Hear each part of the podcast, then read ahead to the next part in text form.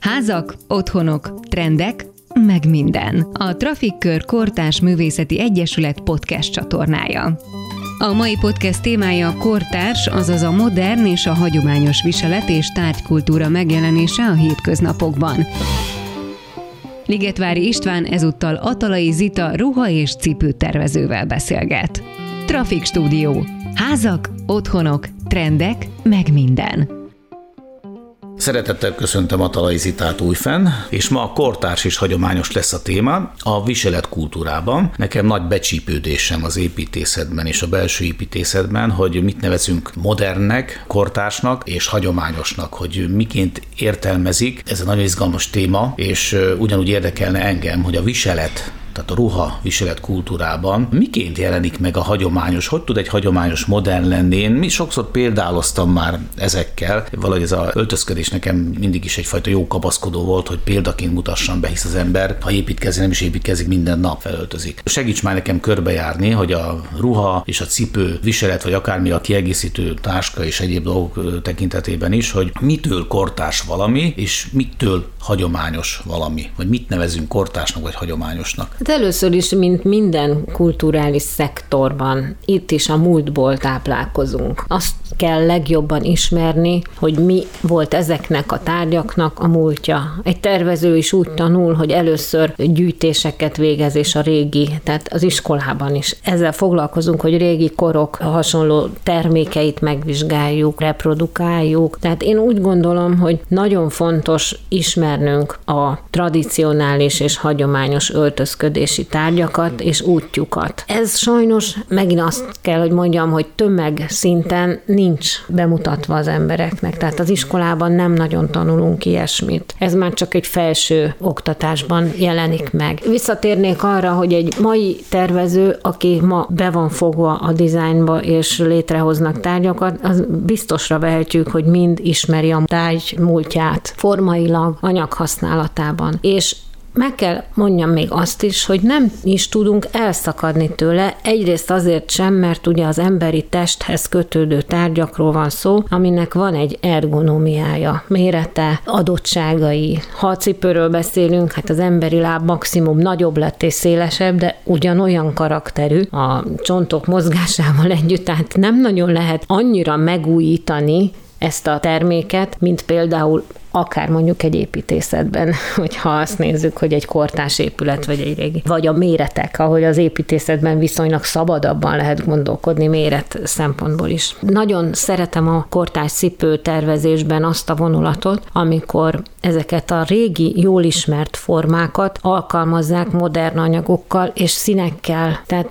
főleg a férfi divatban, és sokkal inkább jellemző ez a vonulat a férfi cipőkre, hogy mondjuk például van egy egy nagyon tipikus férfi cipő, amit úgy hívnak, hogy Fullbrog Oxford, vagy Fullbrog Derby, amik azok a fazonok, amiket így akár rajzfilmekből, vagy régi filmekből ismerünk, hogy ilyen cirádás eleje lukasztott díszsorok futnak az orra részeken, és általában fűzős félcipők. Ezeket ma nagyon sokszor látom olyan design kontextusban, hogy kap egy kék fűzőt, vagy kap egy piros ringlit, egy darab piros ringlit, színét, vagy a kéreg részén van egy elütőszínű sárga kéregrész, a többi szép barna, vagy netán rátesznek egy kék talpat, vagy egy sárga talpat, és én ezt nagyon izgalmasnak látom, hogy megőrizni a, az eredeti kaptafa formát, ami egy klasszikus nyújtott, szép aszimmetrikus kaptafa forma, és hozzá alkalmazzák a régi szabásvonalakat és fazont, és feldobják egy nagyon szép modern színnel.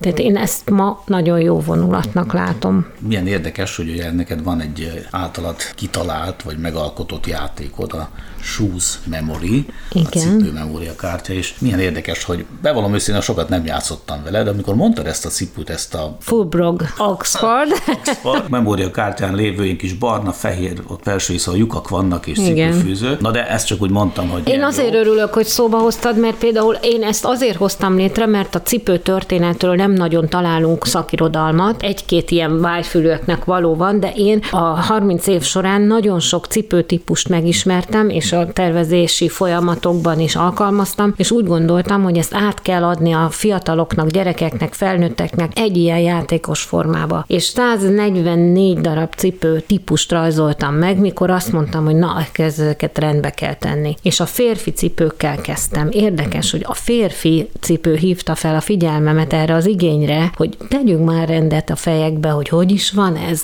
Oxford, Darby, hát, Ha még csak rendben, ez itt az én fejemben nincs. Tehát a cipő, én, a cipő viseletről. Komolyan, amit itt kirajzolódik bennem, hogy beszélgetünk, hogy míg a ruhához erőteljes érzelmi kötődés, vagy érzelmi síkon közelítem meg, mikor vásárolok, a cipőt azt, azt körülbelül megnézem, hogy jó áll-e, de igazán nem, nem lépek vele olyan érzelmi kapcsolatba, mint a ruhával is. Most, hogy úgy beszélgettünk már régebben is a cipőkről, kezdem másként látni ezt a dolgot, és emlékszem, mikor meghívtál engem a Néprajzi Múzeumban volt egy tárlatvezetés a cipő történetéről. Kiállítás és volt, úgy mentem igen. el, hogy tényleg miattad elmentem, de nem voltam motivált, hogy mit lehet mutogatni régi Hát valami eszméletlen élmény volt, és nem pusztán azért, mert az a művészettörténész csodálatos módon vezette elő ezt az egész dolgot, hanem az, hogy tényleg micsoda mélységei vannak a cipőkultúrának. Na de visszatérek oda, hogy visszasodródjunk, hogy most fogalmazódik meg bennem, hogy igen, azért jó ezeket megismerni, és azért érzem ennek a küldetésnek, amit te teljesítesz, nagyon nagy jelentőségét, hogy a cipőhöz való érzelmi viszonyunk is meglegyen, és tudom, most nagyon sokan, főleg hölgyek mondják azt, hogy megvan az ő érzelmi viszonyuk, hát biztos, de én nagyon sokszor azt tapasztalom, hogy nem igazán figyelnek oda a cipőkultúrára, mert mióta én ezt így jobban ilyen szemüvegen látom, észreveszem a különbséget, hogy milyen kapcsolatban vannak a cipővel. Főleg most ugye mióta mondtad is, hogy divatos ez a edzőcipő, vagy sneak, ez a sportcipős dolog, most aztán ennek aztán nagyon volt borzasztó volt hajtás. Volt, látok. ugyanaz, mint a vintage-nek, igen. igen. igen. És gyakorlatilag nem akarok átmenni egy ilyen sötétebb irányba, de tényleg voltak olyan tapasztalataim, hogy míg a felső ruházat az gyakorlatilag látszódott, hogy tényleg egy valamiféle kifinomultabb hozzáállást, ott valahogy a cipőni nem éreztem. De tényleg igen, őszintén, igen. pedig nem vagyok szakember. Ez nagy hiba, hogy emberek felöltöznek szépen, és nagyon sokan nem foglalkoznak, de nőknél látok olyat, hogy fölveszik azt a pömpcipőjüket, aminek a vezetés közben hátul ott a kéreg része már ki van kopva a sarka, nem veszi észre, vagy a járóflak már úgy lekopott, hogy már a sarok húsjába harap, nem veszi észre, és hogy lehet ez? És van rajta egy gyönyörű kosztüm, vagy ruha, és a cipő az rettenet. Tehát például mindig szoktam mondani, hogy ha nincs pénzünk, akkor legyen egy nagyon egyszerű egy-két ruhánk, de a cipőre akkor is szorítsunk ki, és vegyünk egy jobb minőséget, mert ha a cipő szép,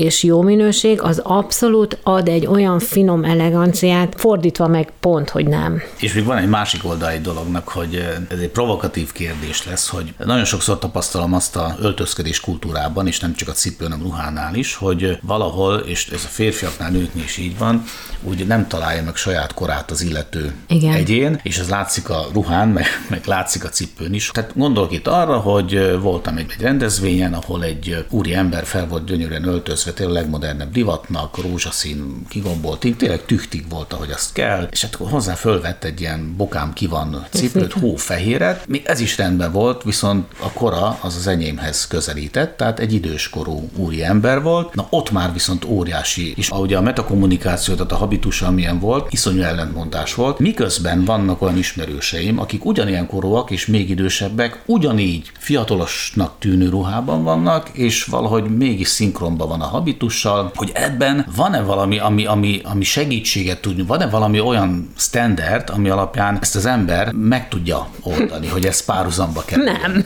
Nem? nincs. Ízlés. lelki dolog, nagy Ízlés. fogadja el, hogy Tehát én azt gondolom, hogy ne- nem baj, hogyha egy 60 éves pasas fölvesz egy sneakert egy boka lengető nadrággal, mert láttam ilyet nagyon sokat, főként Olaszországban, azokon a vásárokon, ahova én szoktam mindig rendszeresen járni, cipőalkatrész ügyben, stb. Tehát ott hihetetlenül finoman tudják az olasz férfiak, ha kövér, ha sovány, ha fiatal, ha öreg, primán tudják ezt a dolgot előadni, de hozzátartozik a szemüvegdivat és a frizura is. Tehát akik ezt úgy tudják finoman, lehet az 70 éves, láttam már ilyet, ősz szépen nyírt szakállal, boka lengető, hát nem lengető, mert ezek általában szűk nadrágok, de hajtókás szövetből, gyönyörű sneakers cipővel. Hát általában mezitláb hordják, de azért néha látszik, hogy kivillan az a bokazokni, tehát még arra is figyelnek mellénnyel, és persze ezeknek az embereknek még a körmei is szépen vannak rendbe tartva, tudod. Tehát még az is hozzá tartozik. Tehát általában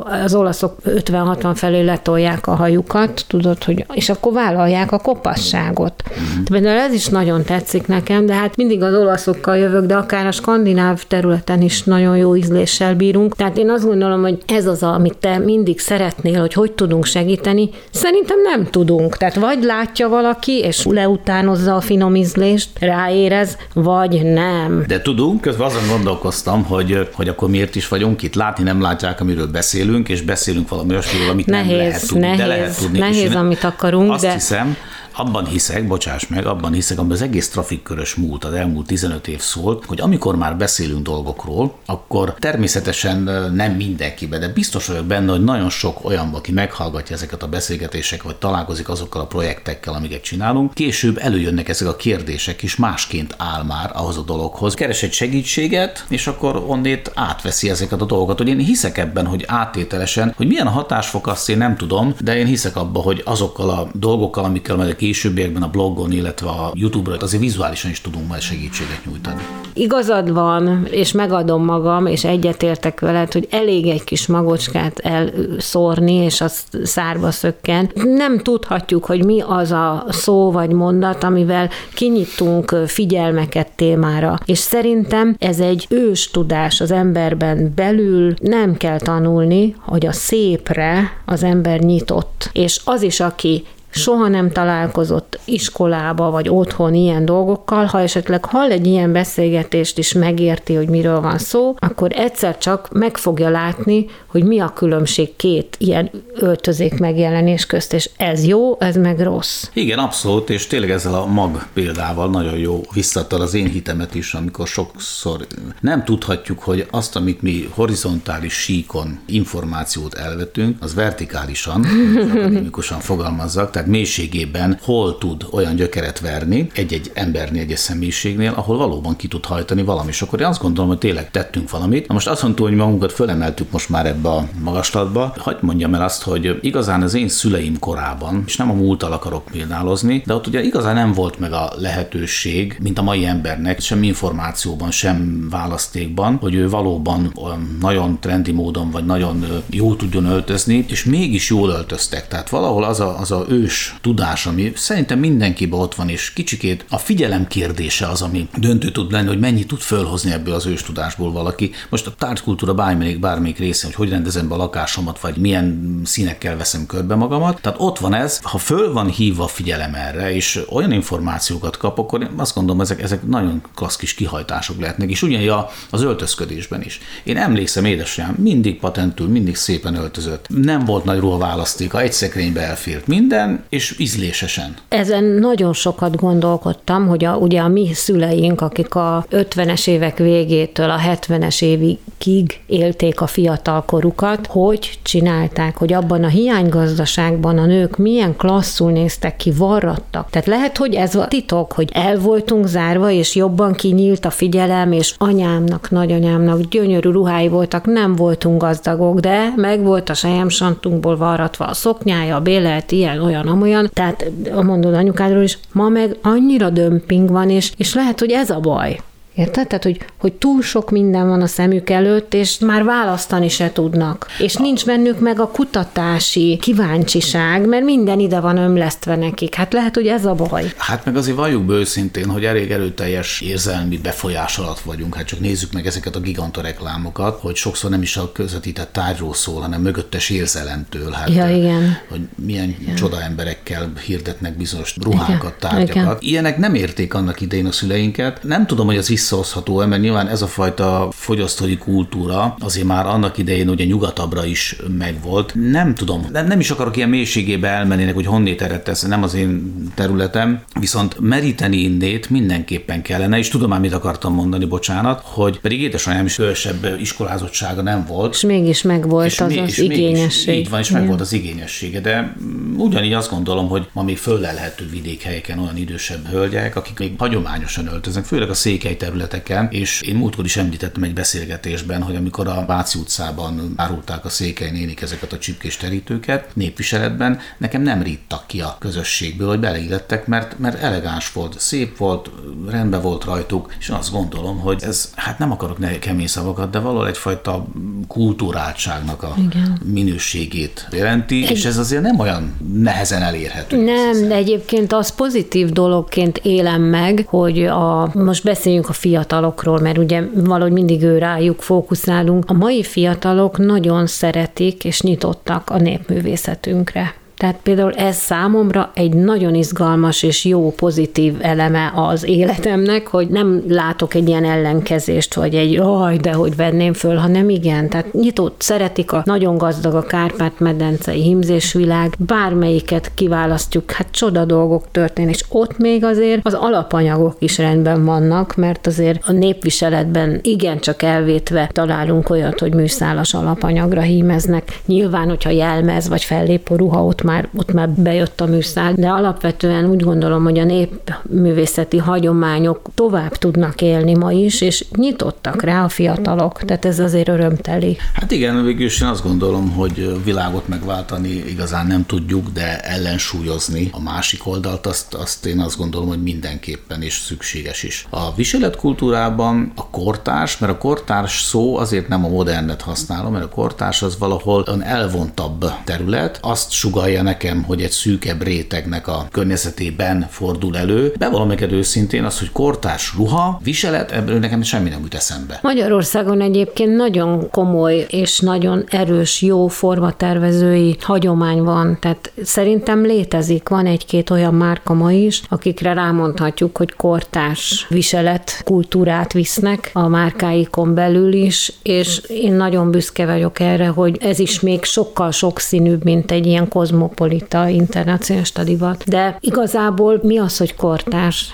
Én mindig csak ezzel az ízlésessel jövök, és az alapanyagokra hivatkozom. Tehát az már kortárs, hogyha egy mai friss designer készít egy jó alapanyagból egy ízléses ruhát az kortásnak számít. Más kérdés, hogy szerintem a felvevő közönsége nagyon kicsi aki erre nyitott és érdeklődik, hogy alternatív szabási struktúrájú ruhákat hordjon, de van, létezik. Igen, ez nyilván kell egyfajta exhibicionizmus, de én azt merészség, mondom, merészség, igen. így van, de hát ez a hétköznapi megjelenésre is kell egy merészség. Én magamból kiindulva, emlékszem fiatal koromban bizonyos dolgokat nem mertem felvenni, mert úgy éreztem, hogy ez nagyon jó áll.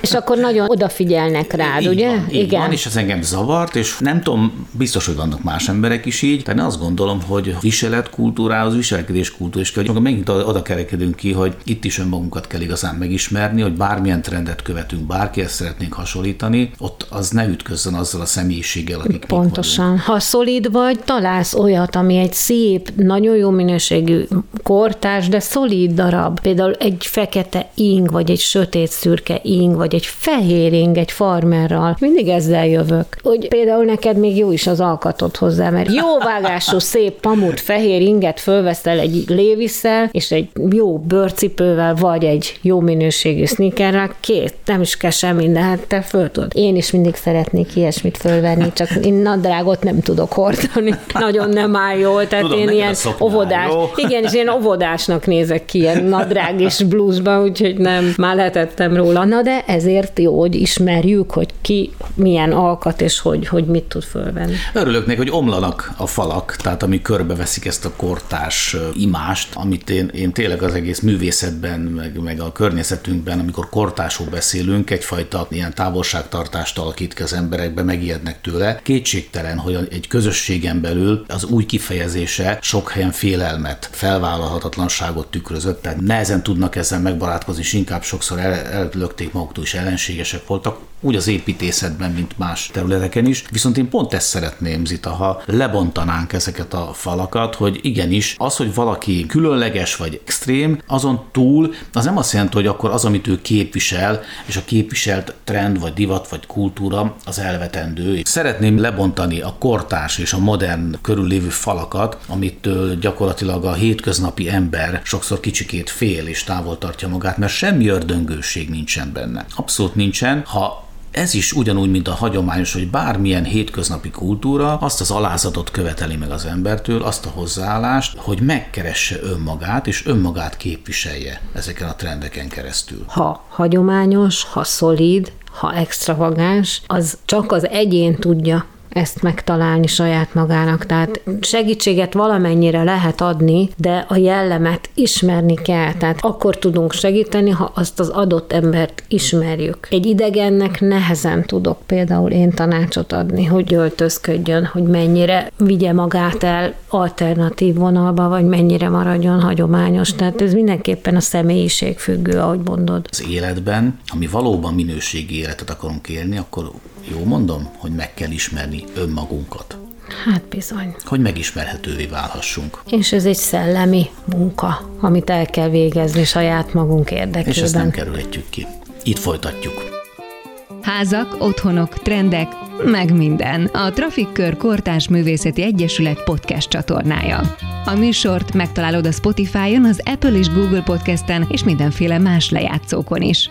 Ha tetszett, ne felejtsd el öt csillaggal értékelni. Köszönjük!